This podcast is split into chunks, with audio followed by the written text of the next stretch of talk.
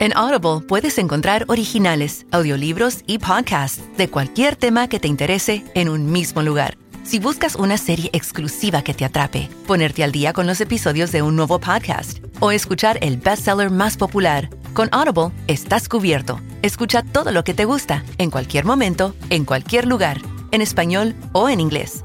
Para descubrir el poder de escuchar, pruébalo gratis por 30 días en audible.com. Big Data Sports. Data Sports. Data Sports. Bienvenidos otra vez a un episodio de Big Data Sports. Estamos con Agustín Jiménez, todavía a modo remoto, pero tratando de revisar cómo la tecnología, y no tengo miedo en caer en el famoso lugar común, empieza a acercarnos. Porque yo creo que hay algunas señales, Agustín, que muestran que ahí donde hay deporte que empieza a moverse y que empieza a generar algo en medio de, una pandemia que todavía dura, es este, gracias a, la tecnología y algunos avances que me parece valen la pena revisar hoy. Así es, Marcelo Batman, como siempre hacemos en Big Data Sports, vamos a revisar eh, aquellas, aquellas innovaciones tecnológicas que están ayudando al, paso siguiente de, de, la pandemia global para ver cómo el deporte no solamente va a sobrevivir, sino cómo realmente va a adaptarse a un nuevo escenario global. Y ahí vamos a investigar un poquito qué propuestas y qué innovaciones están apareciendo para entender eh, cómo va a ser el deporte en nuestras vidas a partir del nuevo escenario. Es correcto eso. Y vos sabés que mm, una de las cosas que recordaba es eh, en el comienzo de, la parte más eh, difícil y más dura del COVID-19, de la pandemia, cuando retomamos esta temporada de Big Data Sports, hablamos un día con uno de los eh, fundadores de Thermohuman, esa tecnología eh, que justamente funciona con termografía, donde a partir del calor que, irradia el cuerpo se pueden em, ver qué zonas o qué partes de, de los músculos pueden estar yendo camino a una lesión, entre otras aplicaciones. Y ahí empezamos a pensar qué, futuro, qué otra utilidad podía tener eh, una tecnología así, y empezaba a hacer como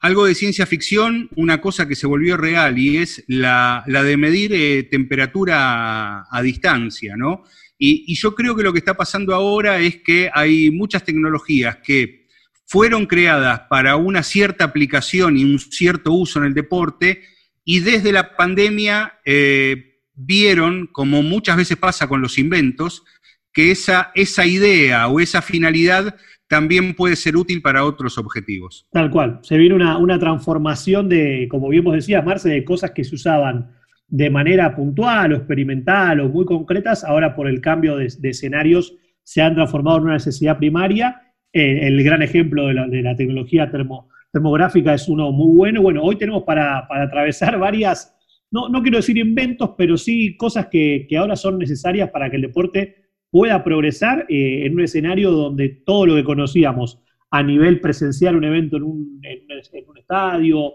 o juntar mucha gente en algún lugar, ha cambiado totalmente, ¿no? Sí, además vamos a tener la mirada de, un experto que es eh, Ferran Martínez. Eh, Ferran Martínez es un exjugador de básquet eh, español, fue siete veces campeón de la Liga Española, estamos hablando de un exjugador de los años 80, 90, y a partir de ese momento él tuvo una inclinación muy particular por todo el mundo tecnológico y por, las finanzas, y se ha convertido en una persona con un perfil muy especial, de los cuales hay quizás varios en Estados Unidos, pero no tanto en Europa, y es eh, el ex deportista que empieza a ser un inversor tecnológico y que em, empieza a meterse en ese mundo y él nos va a dar eh, una, mirada eh, muy interesante. Actualmente es Chief Sports Officer de la empresa Global Talent, que es una plataforma de de activos deportivos eh, digitales y que está teniendo mucha demanda en, estos momentos. Así que en este episodio él nos va a ayudar a entender algunas cosas. Y si te parece bien, mira, te voy a contar el primer caso que tenemos preparado para hoy, que es el de justamente una compañía alemana que se llama Kinexon. Sí. Eh, Kinexon es una compañía que diseña sistemas de tracking óptico para el análisis del juego. O sea, traquea tanto los movimientos de los deportistas como eh, los de la pelota. Es una plataforma muy usada en todos los deportes que se juegan en eh, estadios cubiertos. En Alemania y en Europa se, se, utiliza muchísimo para el handball, por ejemplo. Claro. El 70% del mercado de la NBA, de los equipos de NBA, usan este tracking óptico. Pero ¿qué hicieron ellos con la tecnología? Ya que esa tecnología eh, permite traquear, diseñaron unos sensores que eh, se pueden utilizar tanto, tanto en una pulsera como eh, un dispositivo impregnado a la ropa que emite una señal sonora cuando dos personas no respetan la distancia social. Y esto sirve, por ejemplo, para, eh, estamos viendo la Bundesliga ahora en estos días, por ejemplo, para todo el personal que trabaja en la parte de, seguridad y que debe mantener una distancia social entre ellos, estimada en dos o tres metros, cuando una persona empieza a, no respetar esa distancia, el sistema emite el, sonido y, los dos entienden que deben separarse un poco más. Bueno, acá está la tecnología de Kinexon es, realmente muy interesante. Vos bien lo contabas que la NBA es también una referencia para lo que viene. Y hay un, competidor, digamos, eh, así como Kinexon se, empezó en Europa, eh, el competidor eh, estadounidense, digamos, es un, inventor vinculado al deporte llamado Justin East, que, está basado en Seattle y que creó algo parecido que se llama la ImTouch Vibrating Bracelet, que básicamente tiene algo que ver con esto que vos contabas de, poder tener una, especie de, pulsera, en este caso que, viene pensado mucho a los estudios que se han realizado durante, durante la pandemia global, que decían que, bueno, que, que usualmente las personas en Estados Unidos se tocaban la cara 23 veces por hora que obviamente de forma inconsciente. Entonces, esta, este brazalete, esta pulsera, lo que va a buscar es calibrar el, digamos, la sensibilidad de las personas que, estén cerca de su nariz, de su boca y sus ojos, y que la pulsera vibre apenas se corte esa distancia de, tocar o no, digamos, una de esas partes del cuerpo, ¿no? Entonces, esta vibración va a alertar a la persona para sacarlo del, del, movimiento inconsciente para que tenga conciencia y que no se toque, ¿no? Obviamente, pensando hacia adelante en, el mundo de los deportes va a aplicar muchísimo para todo lo que vos contabas, Marce, de los staff, tanto en, los alrededores de un, partido o de, algún evento deportivo, como también entre la gente que trabaja en, la organización. No así dentro del campo de juego. Sí, desde ya que este tipo de tecnología o las derivaciones de esta tecnología están pensadas para cuestiones que tienen que ver con, con la seguridad, que mm, que no son menores. Eh, seguridad o logística, porque siempre que pensamos en seguridad estamos pensando en, bueno, en, cómo estamos siendo observados eh, cada vez que estamos en un espacio público, cosas que son reales, pero muchas veces cuando hablamos de seguridad tiene que ver con, la seguridad de, los trabajadores de los espectáculos deportivos, con, con, el hecho de, preservar su, su sanidad también, porque tenemos el, el vicio o la costumbre de pensar solamente en la parte de, los jugadores, de si se pueden contagiar o no, y, bueno, el espectáculo deportivo se arma con, gente que está detrás también. Pero incluso hablando de los jugadores, una tecnología como Kinexon o como la que mencionabas vos, también tiene un uso particular para los, deportistas, porque hay muchas ligas, eh, por ejemplo la MLS o incluso la NBA, o, cualquier otra, donde las primeras vueltas al trabajo eh, deportivo en un campo de juego se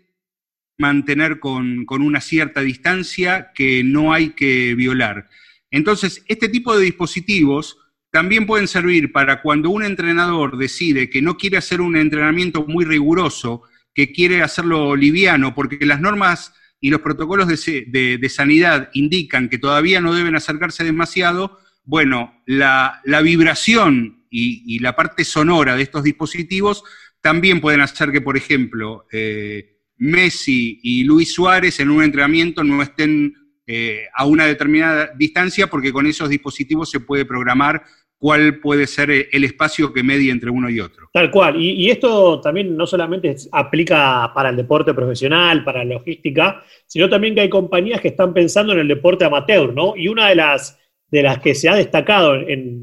los, últimos días de mayo de, 2020, que son los días que estamos transitando, es una empresa suiza, una startup suiza, mejor dicho, llamada GotCards, que, que en asociación con la Asociación de Tenis Suizo desarrollaron una aplicación que básicamente va a buscar hacia adelante, hacia los próximos meses, que cualquier tenista amateur que busque, digamos, jugar con un partner y alquilar, digamos, alguna cancha, a través de una aplicación propia, eh, eh, va a ser todo un traqueo informativo de cada una de las canchas para entender quiénes y dónde estuvieron jugando en esa cancha, para entender si hubo alguien que pueda tener algún tipo de, de caso de coronavirus previo, de síntomas, una especie de mezcla de tracking sanitario barra deportivo que obviamente también despertó muchas críticas porque, porque también indicaba que esta aplicación tal vez podía generar algún tipo de discriminación o de, o, de segmentación cuando no debería ser tan así. Pero el ejemplo que damos con esta, con esta app es que mucho se va a empezar a poner el foco en quiero ir a practicar un deporte amateur a algún lado, no solamente tengo que respetar la distancia social, no solamente tengo que tratar de, de usar este tipo de wearables, como contábamos recién, para, para, estar lejos de otra persona, para evitar cualquier tipo de contagio, sino también que acá de forma preventiva voy a poder saber quién está jugando en una cancha o quién estuvo para después decidir si esa cancha es segura o no, ¿no? Sí, porque yo creo que mm, lo que se va a venir a futuro también es todo aquello que eh, esté vinculado a la gestión de, los horarios y, de los espacios. Es decir, en, lugares como canchas de fútbol, canchas de tenis, eh, clubes, eh, sobre todo los gimnasios también, eh, si va a haber lugar para menos gente, se va a necesitar gestionar los horarios y, las capacidades de un modo muy, muy especial, tal vez de una manera a la que no, estamos acostumbrados ahora. Ahora mm, te dan ganas de ir al gimnasio, te armas el bolso y, vas, pero me parece que la nueva normalidad va a requerir de, que tengamos cierta planificación. Sí, y algo de eso le hemos preguntado a Ferran Martínez, ¿no? Sobre, sobre cómo van a ser estos cambios en el deporte post pandemia? Yo creo que el aficionado está más preparado que la propia industria del deporte en sí. Y esto lo estamos viendo. Porque si nos hubiéramos hecho la pregunta hace cuatro meses, ¿estaríamos preparados para un confinamiento total y absoluto? ¿Estaríamos preparados para un parón de, todo, de todos los negocios, toda la industria, de todos los comercios? Claramente hubiéramos dicho todos que no, porque de verdad que esto lo podíamos ver en películas, pero era impensable que lo que estamos viviendo hubiera pasado. Y ha pasado. Y la gente se ha adaptado. Claro que se ha adaptado, no queda otra. La, conclusión de esto, yo creo que, seguro que va a haber una, una adaptación, está habiendo ya, pero la va a haber. Y los clubes grandes, pequeños y medianos y el deporte en general se va a tener que adaptar y se va a tener que hacer muchos cambios. Y posiblemente los ingresos que, que habían hasta ahora en, fichajes, en fichas de jugadores, en traspasos, se van a ver claramente modificados, ¿no? Aunque luego haya una, un crecimiento en V y igual que se está frenando la economía, pues va a haber luego una aceleración de la economía otra vez, ¿no? Y esperemos que sea más pronto que tarde. Pero esto va a ocurrir, ¿no? Y van a aparecer también plataformas, digamos, parecidas a, Netflix del deporte amateur,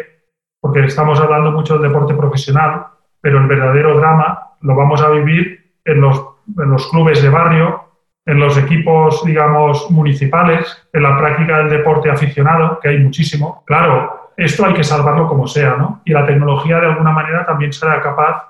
de poder aportar su granito de arena, porque si no, eh, pues va, va, a desaparecer. Por lo tanto, adaptación va a haber más rápida o más lenta y yo soy optimista en este aspecto, aunque va a ser duro, claro, lo estamos viendo. Muy interesante esta primera participación de Ferran Martínez en Big Data Sports eh, y marcando algo que tiene que ver con, bueno, cómo es el ser humano, ¿no? Eh, no estábamos preparados para meternos en nuestras casas y tuvimos que, hacerlo, eh, nos adaptamos, no es la, la mejor manera y la tecnología está ahí para empezar a empujar de algún modo lo que puede ser la, práctica del deporte. A mí me gustaría dejar en claro, Agustín, que estas cosas que mencionamos, que en muchos casos parecen extremas, em, en realidad no las pensamos como cuestiones eh, definitivas, las, las pensamos como herramientas, como el uso de la tecnología para resolver una problemática particular que tenemos ahora, siempre ciniéndonos a, lo que nos gusta, que es el deporte. No, tal cual, Marce. Todo esto, además, eh, siempre aclaramos que todo el conjunto de industrias del deporte, de la tecnología, las sociedades, el mundo entero está, está enfrentando una época que nadie, nadie veía venir y que hay muchas cosas que son experimentales o que son temporales o que buscan innovar para, mejorar, digamos, hacia adelante eh, la calidad de vida general y también la que nos incumbe a nosotros del deporte y de poder volver a, sentir esa adrenalina de, cuando uno practica o mira un deporte que le gusta. Entonces, creo que, otra de las preguntas interesantes que le, hemos hecho a, nuestro invitado del día iba por ese lado, ¿no? Para que él nos cuente de, su mirada cómo afecta, el, o cómo afectó, mejor dicho, el deporte global, y tanto profesional como amateur, eh, la pandemia y también hacia dónde va a ir el vínculo con la economía, con los ingresos, con la publicidad, que en estos meses ha sido un derrumbe global. Bueno, ¿cómo se puede recuperar, no? Mi, opinión es que va a sufrir, va a sufrir un poco de, o sea, va a sufrir una bajada de, ingresos seguro. Vamos a ver si estas plataformas, yo creo que a nivel de, audiencias, eh, por eso se quieren continuar las, las, ligas y por eso se quieren televisar aunque sean sin público, ¿no? Para, para no, no parar la maquinaria, como tú decías, que estaba fabricada para no parar nunca, ¿no? Pero va a tener que haber por fuerza una bajada de ingresos, ¿no? Entonces yo creo que por esta, por esta parte quizás ya no se va a sostener tanto por los anuncios publicitarios que se vayan a poner, porque la gente inicialmente también, lógicamente, habrá bajado el consumo, pero yo espero y soy de la opinión de que cuando se empiece a controlar la pandemia y cuando, por ejemplo, haya una vacuna, esta misma situación de, desastre colectivo que estamos viviendo ahora, sobre todo a nivel psicológico, va a sufrir un cambio y va a reactivar muy rápidamente la economía. Yo estoy pensando, por ejemplo, en partidos eh, de categorías inferiores, de, chicos o de clubes pequeños, ¿no? Si, eh, que los padres van a ver a sus hijos los sábados a jugar o los domingos, ¿no? Si eh, no van a poder ir, pero los niños van a tener que seguir jugando, ¿no? Por ejemplo, pues ¿cómo ¿qué va a pasar? Pues yo estoy convencido de que habrán empresas pues que tendrán cámaras estáticas en estos pabellones y que cualquier padre, a través de su móvil o de su tablet, va a poder seguir los partidos de sus hijos y otros partidos y ese padre va a estar dispuesto a pagar unas cantidades, aunque sean pequeñas, por poder tener esta tecnología en el bolsillo que ya existe, ¿no? Y eso se va a escalar a nivel de todos los partidos de fútbol, de básquet, de tenis y, de todas las competiciones que se jueguen.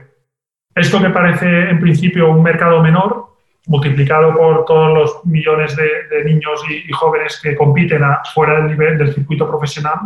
pues son ingresos muy grandes, ¿no? Si eso va a ocurrir, también va a ocurrir eso en lo que son las competiciones profesionales y que las propias federaciones de deportes no profesionales, pero que también tenían sus audiencias, digamos, televisivas, pues también lo van a tener que, ir haciendo.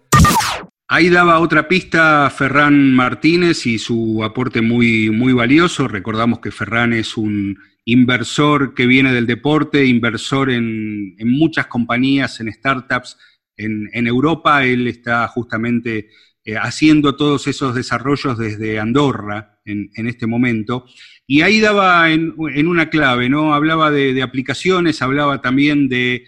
cámaras eh, que permitirán seguir a, distancia lo que pasa eh, en una cancha de, donde juegan chicos o en una cancha más grande. Me parece que esa es la, tecnología que más se está haciendo visible en este momento de pandemia que es el uso de diferentes eh, cámaras y sistemas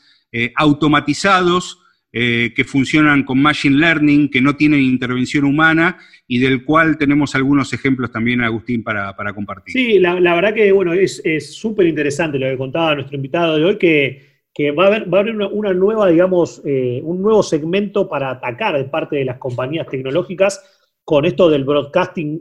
bien hecho de, de eventos de deporte de de niños, amateur, como bueno, dentro de las crisis surgen oportunidades, ¿no? Y, un poco siguiendo esta línea, uno de los, digamos, dentro de lo que es en, Asia hay una compañía que se llama Tata Communications, que bueno, que son uno de los referentes en lo que es eh, eh, transmisión de media y entretenimiento en aquella región del mundo. Y bueno, el, jefe de esta empresa, Dave Alponda, contaba como que dentro de este nuevo escenario también sale a la luz algo que no se le estaba dando mucha bolilla, y que ahora pasa a ser, digamos, fundamental, que es la producción remota de eventos deportivos. ¿Sí? Entonces, él decía que, bueno, no va a haber espectadores, pero los eventos van a seguir sucediendo, como ya estamos viendo con Bundesliga y otros lugares. Bueno, la clave ahora va a pasar que, que este tipo de empresas de broadcasting van a poder generar contenido de calidad para que las audiencias de sus casas puedan ver sin latencia, o sea, sin delay, con buena calidad y sin tener que pagar demasiado dinero todo tipo de eventos deportivos.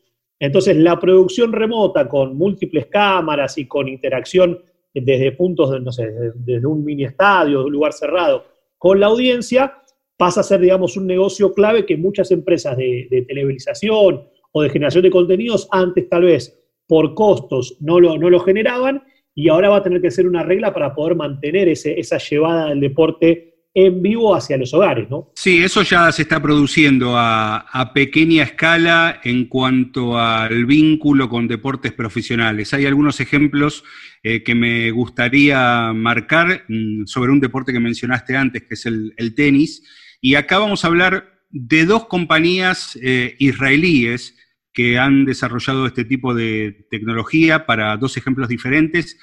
Una se llama PlaySite. PlaySite es un software de análisis del juego del tenis, también un sistema de, tracking y de seguimiento que eh, permite sacar insights de, un entrenamiento o de un pasaje de, un partido. Em, se pueden generar clips, por ejemplo, si yo quiero tomar de, de un entrenamiento de un jugador, eh, cómo fue cada vez que le pegó de, revés, eh, el sistema de tagueo después permite generar eh, un video donde solamente estén compilados los, los, impactos de, revés. Para que tengamos una idea, Simona Halep, la rumana número 2 del mundo, utiliza esta plataforma y su entrenador, Darren Cahill, está en Australia y teniendo acceso a PlaySite, eh, Simona Halep se, entrena en Rumania y con los, eh, las conclusiones y las tendencias que hay en la, aplicación, su entrenador, estando en, el otro lado del mundo, luego la, corrige. Bueno, a partir de esto ya se generaron algunos partidos de, exhibición, donde la manera de verlo es ingresar a, la aplicación de, de PlaySite y poder seguir eh, un partido que está generado por streaming prácticamente sin intervención humana. El usuario puede hacer eh, zoom en algún, en algún pasaje del partido para ver una, eh, una jugada con, mayor eh, quizás definición. Y el propio sistema de, aprendizaje automático genera los algoritmos necesarios para producir repeticiones de jugadas instantáneamente ahí donde el sistema descubra que pasó algo interesante, ¿no? Claro, de alguna manera esta tecnología rompe con las fronteras, eh, no importa dónde estén jugadores, espectadores y técnicos. Y bueno, tal vez es una de estas cosas que, como bien vos decías, Marce, ya se van viendo para poder empezar a, retomar la actividad y a entender que con tecnología se va a poder acceder no solamente cada vez a más data y a más cantidad de análisis, sino también a, vivir una, una experiencia deportiva, ¿no? Sí, absolutamente. Y la, otra compañía que también es eh, israelí es eh, Pixelot, es eh, quizás la, número uno ahora en cámaras automatizadas, también se les dice cámaras robóticas que, generan em, streamings de los partidos con un sistema de tracking que, que, ubican rápidamente dónde está la pelota, con lo cual para cualquier deporte eso es ideal. Y bueno, en este momento se utilizan en muchas universidades de, Estados Unidos, equipos como el Bayern Múnich, el Barcelona, también el Celtic eh, de Escocia, eh, lo usan en sus campos de entrenamiento para tener un sistema automatizado para grabación y luego eh, análisis de, lo que pasó en, las prácticas. Y un ejemplo más, más local, para celebrar los 80 años de, la bombonera, Boca hizo una acción a distancia con sus hinchas, e instaló dos equipos de, Pixelot para estar generando de, modo remoto eh, una panorámica de la cancha de Boca durante 24 horas y, los fanáticos podían verlo a través de YouTube o podrían verlo también por la aplicación de Pixelot y si querían capturar un momento de, ese streaming, podían cortar el clip y mandárselo a, otro hincha o mandárselo a, cualquier persona. Bueno, esto eh, tiene relación con cómo cada vez más los sistemas remotos, los sistemas eh, a distancia, eh, empiezan a aportar soluciones para seguir generando una actividad en momentos donde todavía nos recomiendan mantener eh, un, cierto margen entre uno y otro y, la vida en los lugares públicos todavía está cuestionada. Y bueno, esta, acción de Boca realmente fue muy aplaudida por el engagement que generó, el impacto en, hinchas y no, no solamente hinchas, sino fanáticos del deporte que podían sentir de vuelta esa adrenalina de, participar con su club y, que, tener, digamos, algo en vivo, ¿no? Que con esta tecnología pudieron tomar eh, imágenes en vivo y generar clips del estadio. Y, una de las cosas que también, eh, más allá de todo lo que tenga que ver con lo virtual, eh, como hablábamos al principio del episodio, hubo algunas, algunas, digamos, innovaciones que venían de otra, de otra época, que estaban creciendo y que con la pandemia y esto de, de cortar tal vez el vínculo o la parte presencial o lo tangible, han tomado vuelo. ¿no? Y una de esas es Wattbike, que es una, una empresa australiana de un nivel de tracking realmente muy, muy superior, ¿sí? entendiendo que, todo lo que tenga que ver con analizar la parte de latidos, de, quemar calorías, de cómo están los músculos, de cómo medir tanto la, hasta la transpiración de, de, que está entrenando. Esto venía de esta bicicleta fija, que es realmente un aparato además bien diseñado para, para, entrenamiento profesional y también amateur, era usado durante, desde el 2000 está disponible, digamos. Era usado por equipos de rugby y también por equipos de, cricket. Bueno, el CEO, Rich Baker, desde que, que explotó la pandemia, contó que tuvieron un 1000% de demanda a nivel global para justamente poder seguir entrenando, tanto a nivel profesional como amateur, en la casa o en lugares mucho más chiquitos. Y bueno, esta explosión hizo que Wattbike también invierta en desarrollar que toda la tecnología del aparato, de la, de la, bicicleta fija, digamos, se pueda traquear en vivo, subir a la nube bueno, y poder sacar conclusiones de toda esa data que hoy en día este gadget está proponiendo. ¿no? Impresionantes datos los que acabas de compartir y también ese tipo de recursos para poder superar la distancia y seguir eh, entrenándose, en este caso a partir de, bueno, de la nube, de las aplicaciones y para el final dejamos un,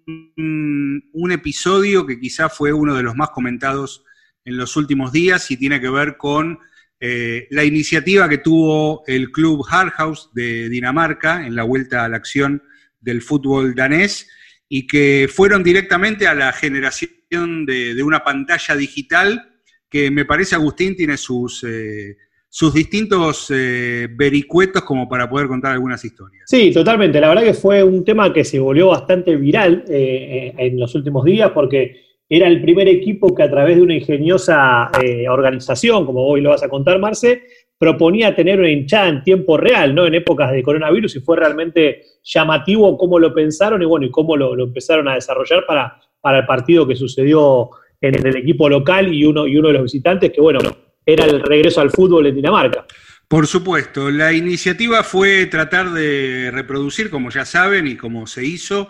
eh, todo lo que cada uno de nosotros está haciendo en sus reuniones virtuales y muchas veces multitudinarias a través de, Zoom. Eh, fueron justamente a una especie de alianza con, Zoom y para armar esas pantallas digitales en el estadio tuvieron que eh, recurrir, en este caso sí, a la intervención humana, con 23 eh, personas trabajando en el estadio para poder implementarlo. Pero acá me parece que está lo, más curioso y lo más creativo del tema. Había alrededor de 22 posiciones distintas para acceder a, ver el partido, como si uno entrara a una sesión de Zoom y podías elegir eh, qué tipo de perspectiva del estadio eh, querías tener y participar de la experiencia de ver el partido a distancia eh, en una sesión grupal con otros que estaban eh, como ubicados en el mismo sector de plateas como, como si fueras a, la cancha.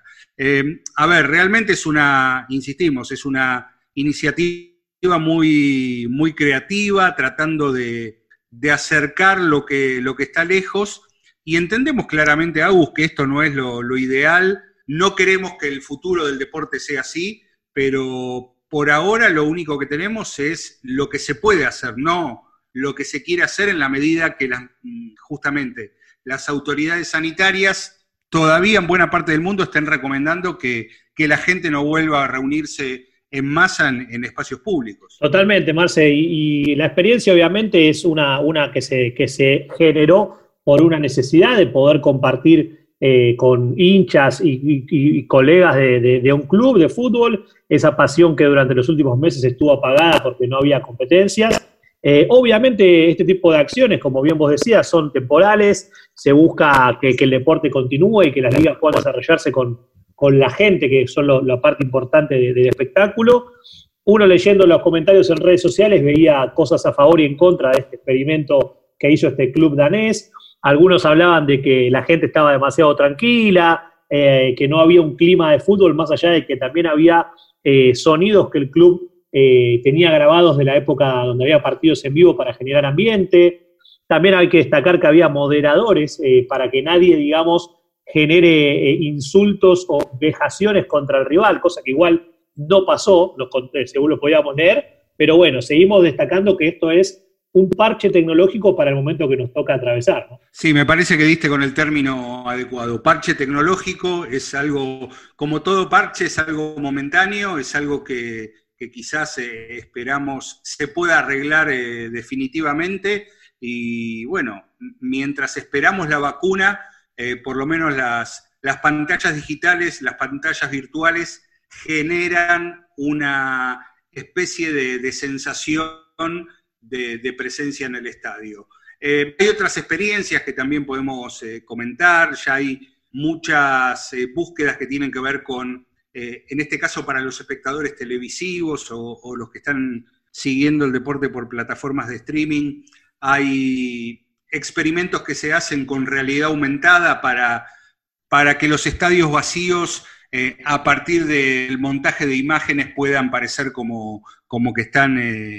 en la atmósfera habitual, con mucha gente, con mucho ruido. Eh, son posibilidades que da la tecnología, nos quedaremos con aquello que sirva, con aquello que nos permita salir del paso y después, eh, sí, retornaremos a, los estadios. Agustín, datazo para este cierre tecnológico de este capítulo. Vamos a cerrar con un informe que sacó la gente de Stat Perform y de Opta, que estuvieron analizando eh, la última liga argentina, los valores juveniles que, siempre nuestro fútbol puede ofrecerle a los, a los países que pueden tener poder de compra, y tomaron como referencia a, a, Lisandro Martínez, perdón, a Lautaro Martínez, el jugador de ex Racing que, que se fue al Inter, que bueno, tuvo una gran temporada en Italia, y bueno, estaban analizando cuáles podrían ser, según distintas estadísticas y analíticas de Big Data de rendimiento de, de lo que fue la última Superliga, los tres potenciales Lautaros Martínez a futuro eh, según esto que decíamos de, distintas métricas y analíticas, ¿no? Estaban buscando entender cuáles podrían ser los jugadores donde habría que poner el ojo, si sos un, club europeo que busca eh, invertir poco o más o menos y después poder tener un rendimiento económico y futbolístico interesante. Y el puesto número 3 era Nahuel Bustos, el jugador de Talleres, ¿sí? Todos son de, de menos de 22 años. Nahuel Bustos lo que tenía destacado es una de las estadísticas, por lo menos que a mí más me interesaba analizar, era la cantidad de, expectativa de gol. ¿sí? O sea, en un, coeficiente que se conforma por varias métricas, decían que Nahuel Bustos tiene un 8.1 en esta métrica, comparado con Lautaro Martínez, que tiene 10.8, ¿no? Entonces, dentro de este, de este ranking, el tercero es Nahuel Bustos, el segundo es Maxi Romero de Vélez, que ya tuvo un paso por Europa, que tiene una estadística de expectativa de gol de 8.2, y el primero, tal vez, eh, no es sorprendente cuando digamos quién es, pero sí por los números, porque si uno se queda solamente con este indicador de expectativa de gol, el porcentaje es 3.5, es decir, menos de la mitad del puesto 2 y 3. Bueno, el puesto número uno es para Adolfo Gaich, aquel jugador de San Lorenzo que se ha destacado en todos los juveniles de la selección argentina y que tiene una particularidad. Tiene este número que comparativamente es más bajo, pero cuando lo ponemos en contexto sobre los minutos jugados, Gaich jugó un tercio de los minutos que jugó Romero y, menos de un décimo de los minutos que jugó Nahuel Bustos. Entonces, el puesto número uno del posible sucesor de Lautaro Martínez, si así se puede encarar, sería Adolfo Gaich por su efectividad y por sus números, ¿no?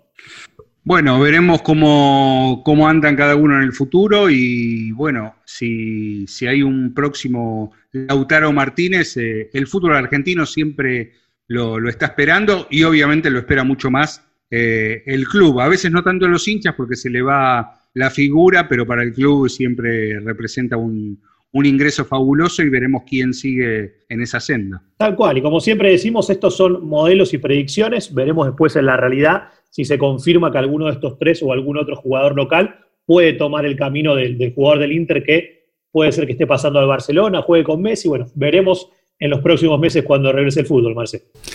Big Data Sports, un podcast de deportes y datos.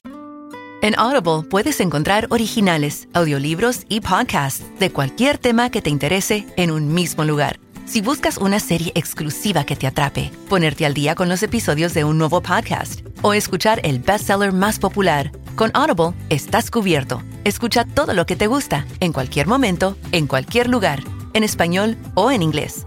Para descubrir el poder de escuchar, pruébalo gratis por 30 días en audible.com